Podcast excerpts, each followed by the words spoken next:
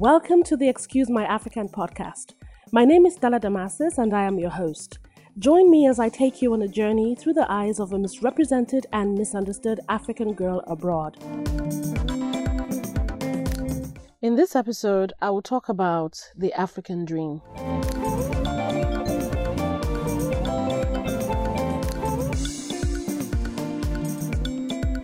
In the month of February, I was in Nigeria. Um, like I told you last week, I lost my mother, and um, we had to go bury her. I'm Nigerian. She's she was in Nigeria, so we had to go to the burial ceremony, and then I stayed back after the burial for a couple of weeks just to you know put some structure into some things, have some meetings, do business with a couple of people, and all that. And so in total, I stayed in Nigeria for about a month. And throughout my stay, I, it's funny because I kept asking people around me how they were surviving, like how they just kept going, how you wake up in the morning with all the issues facing us in that country and how they're able to navigate, you know, their way through life in general, especially people who had children to think about because when I was there, I was there when the um, gas situation started, the fuel scarcity when it started. I was there when it started with the long queues and the increase in price and all of that. And it was weird. It was so crazy. Um, and then the traffic and then the high cost of food and every other thing that you would need, grocery, everything. And then the poverty level, the fact that salaries didn't change, but everything else went up, you know, and then there was no electricity, there was no power. So people would buy stuff in their homes and they have to cook everything and put everything in pots and keep reheating because they, there's no power to power the fridge, the freezer. I, I saw a lot of businesses shutting down. It broke my heart because Nigerians are, are some of the most intelligent people in the whole world. We are the bravest, the strongest, the most resourceful, the most industrious. And we are patient, really. We've been patient for a long, long time. It broke my heart because for every night that we had to sleep, so if you have a generator that can power a house, at least with air conditioning, so that you are able to sleep, because we all know how hot it can be, it's over 90 something degrees. So to power your generator, you need two gallons of, of diesel. And one at the time I was there was 9,000 naira. So you had to buy two for the night. So every night you spend 18,000 naira. This was in February.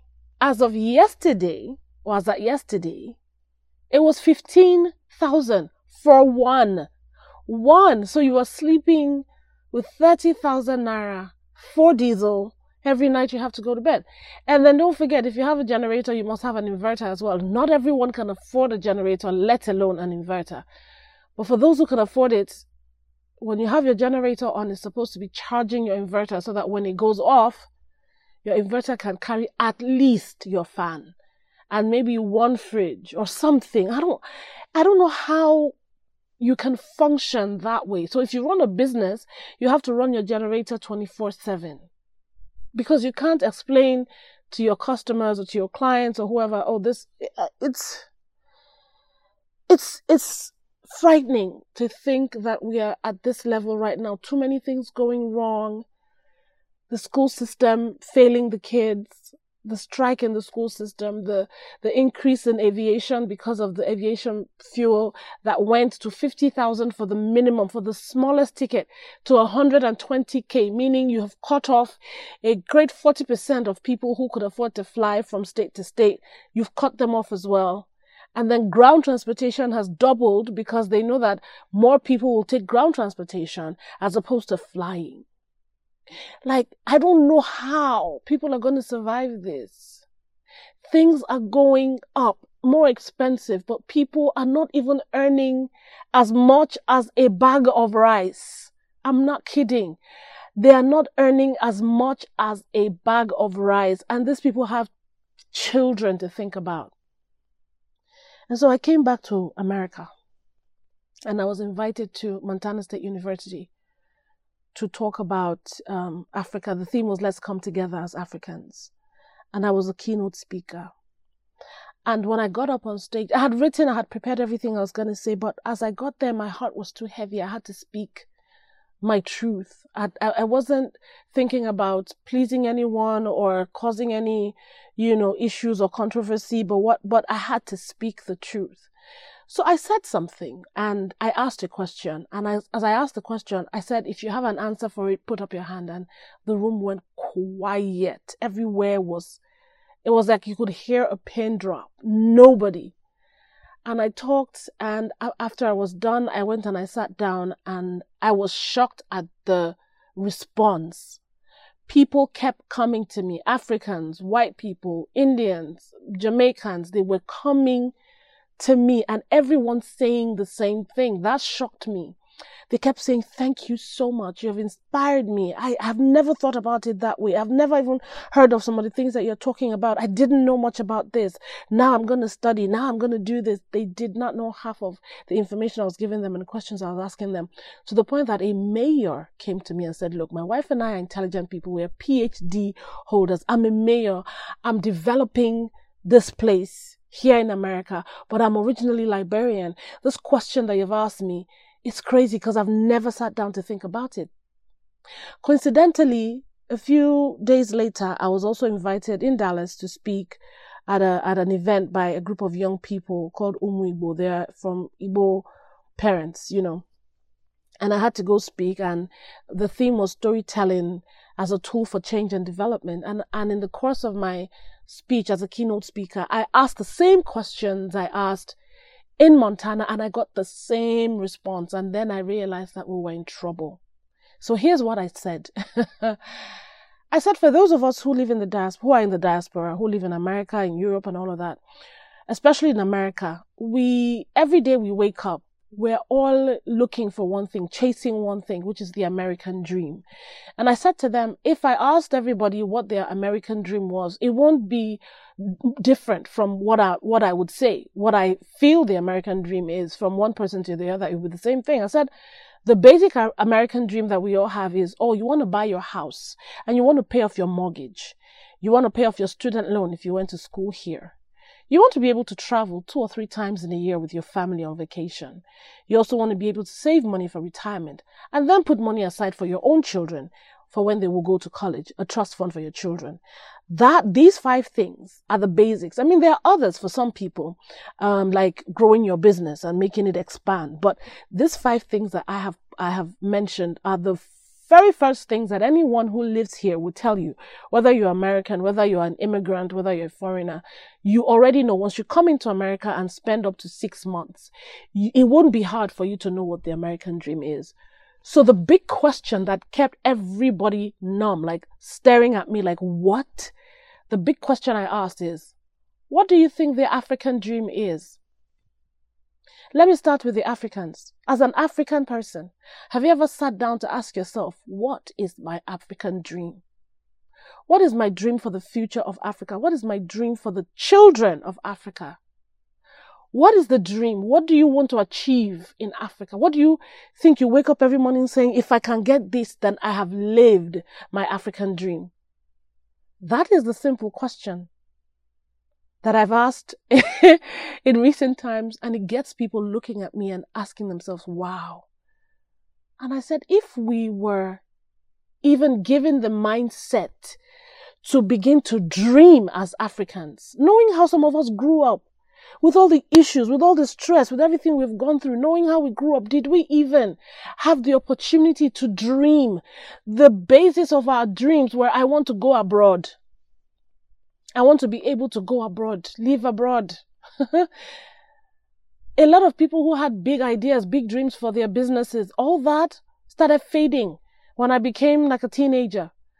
You will hardly hear people dream about big businesses anymore. Everybody wants to make enough, just enough to go abroad or send their children abroad. Run away, run away. because I said we don't even have the opportunity to sit down and even dream about Africa. It is hard to survive, let alone having the opportunity to dream. I know what my African dream is. I know what it is. I've, if I if I sit down and I remove all the issues, all the negativity, all the problems that we're facing, all the challenges, what would be my African dream? Africa is a powerhouse. Africa is the beginning of humanity, of our biology. It's where everything started from. It's where all the mineral resources taking care of the whole world is coming from. It's where the best surgeons, the best doctors, the best IT people are coming from. It's where the West is taking from people. They're taking people from Africa. It's where, it's where everything is feeding that is feeding the whole world is coming from. I'm, I'm actually stuttering because my heart is so full that I can't get the words out fast enough. The coffee that people are addicted to is coming from Ghana. It's coming from Africa. The gold. Everything. We have this stuff. We have the original. They take it, refine it, sell it back to us, and we can't afford it sometimes and then we're in trouble. Then we have to borrow money again to afford the same thing that was taken from us. And in my head, I'm like, we have the best of the best of the best of everything, of the natural resources and of the manpower. How are we this way? How are we still going through all of this? How are we still complaining about the same things that our forefathers fought for, talked about?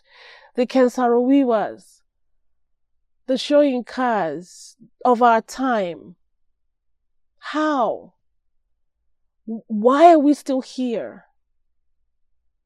Even the women, the women's rights, everything that they fought for, the about women's riot.